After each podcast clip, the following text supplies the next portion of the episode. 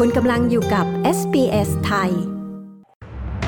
ผู้นำพักฝ่ายค้านกล่าวการเปลี่ยนแปลงการรับผู้ย้ายถิ่นจะทำให้วิกฤตที่อยู่อาศัยแย่ลง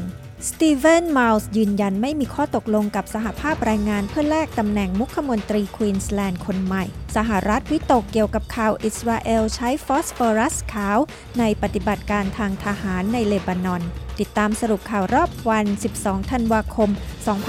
2566 กับดิฉัน ปริสุทธ์สดใสค่ะ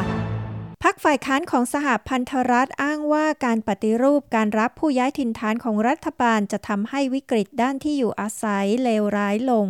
ข้อเสนอลดจำนวนผู้ย้ายถิ่นนี้กำลังถูกบางฝ่ายอ้างว่าเป็นวิธีแก้ไขวิกฤตด้านที่อยู่อาศัยในปัจจุบัน แต่ผู้นำพักฝ่ายค้านปีเตอร์ดัตทันกล่าวว่า การที่รัฐบาลตัดสินใจ ไม่นำแรงงานทักษะด้านการช่างจากต่างประเทศเข้ามามากขึ้น จะทำให้การเพิ่มปริมาณที่อยู่อาศัยทำได้ยากขึ้น สตีเวนมาลส์ปฏิเสธข้อกล่าวหาว่าเขากำลังจะได้รับการแต่งตั้งเป็นมุขมนตรีคนใหม่ของควีนส์แลนด์ อันเป็นผลมาจากข้อตกลงลับๆ กับสหภาพแรงงานสตีเวนมาลส์วัย 46ปีจะรับตำแหน่งมุขมนตรีต่อจากอนาสตาเชียพาลาชัย หลังจากที่แชนนอนเฟนติแมน รัฐมนตรีสาธารณสุขควีนส์แลนด์ถอนตัวไม่ถึง 24 ชั่วโมง หลังจากที่เธอประกาศลงสมัครชิงตำแหน่งมุขมนตรีคนใหม่ นายไมลส์กล่าวว่าเขาจะเสนอตนเองเป็นหัวหน้าพรรคแรงงานควีนส์แลนด์และรัฐมนตรีคลังคาร์เมรอนดิกเป็นรองหัวหน้าพัก เมื่อพักจะประชุมกันในวันศุกร์นี้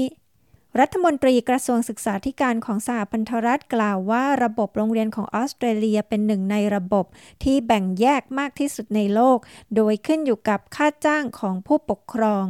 การตรวจสอบทบทวนโดยผู้เชี่ยวชาญพบว่า โรงเรียนรัฐบาลเกือบทุกแห่งล้มเหลวในการปฏิบัติตามมาตรฐาน ที่จำเป็นในการตอบสนองความต้องการทางด้านการศึกษาของนักเรียน เจสันแคลร์รัฐมนตรีศึกษาธิการสหพันธรัฐ ได้พบกับรัฐมนตรีศึกษาธิการของรัฐและมณฑลต่างๆ เพื่อหารือในประเด็นนี้ และให้คำมั่นว่าจะลดความเหลื่อมล้ำในการให้เงินทุนระหว่างโรงเรียนของรัฐบาลและโรงเรียนเอกชน ที่สหรัฐทำเนียบข่าวแสดงความกังวลเกี่ยวกับรายงานที่ว่าอิสราเอลใช้ฟอสฟอรัสขาว ระหว่างปฏิบัติการทางทหารทางตอนใต้ของเลบานอน เมื่อเดือนตุลาคม รายงานข่าวที่ตีพิมพ์ในวอชิงตันโพสต์เมื่อวันจันทร์ กล่าวหาสหรัฐว่าจัดหาอาวุธยุทโธปกรณ์ฟอสฟอรัสขาว ให้แก่อิสราเอล จอห์นเคอร์บี้โฆษกสภาความมั่นคงแห่งชาติของสหรัฐกล่าวว่า การใช้ฟอสฟอรัสขาวที่สหรัฐจัดหาให้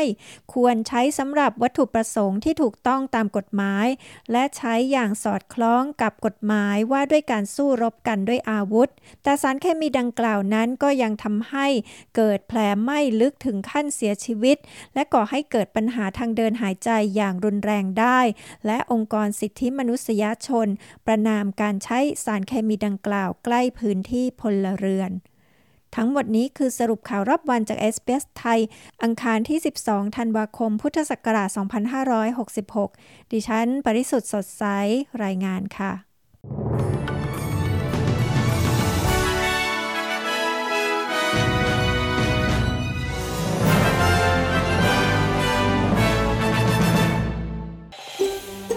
การฟังเรื่องราวน่าสนใจแบบนี้อีกใช่ไหม ฟังได้ทาง Apple Podcast Google Podcast Spotify หรือที่อื่น ๆ ที่คุณฟัง podcast ของคุณ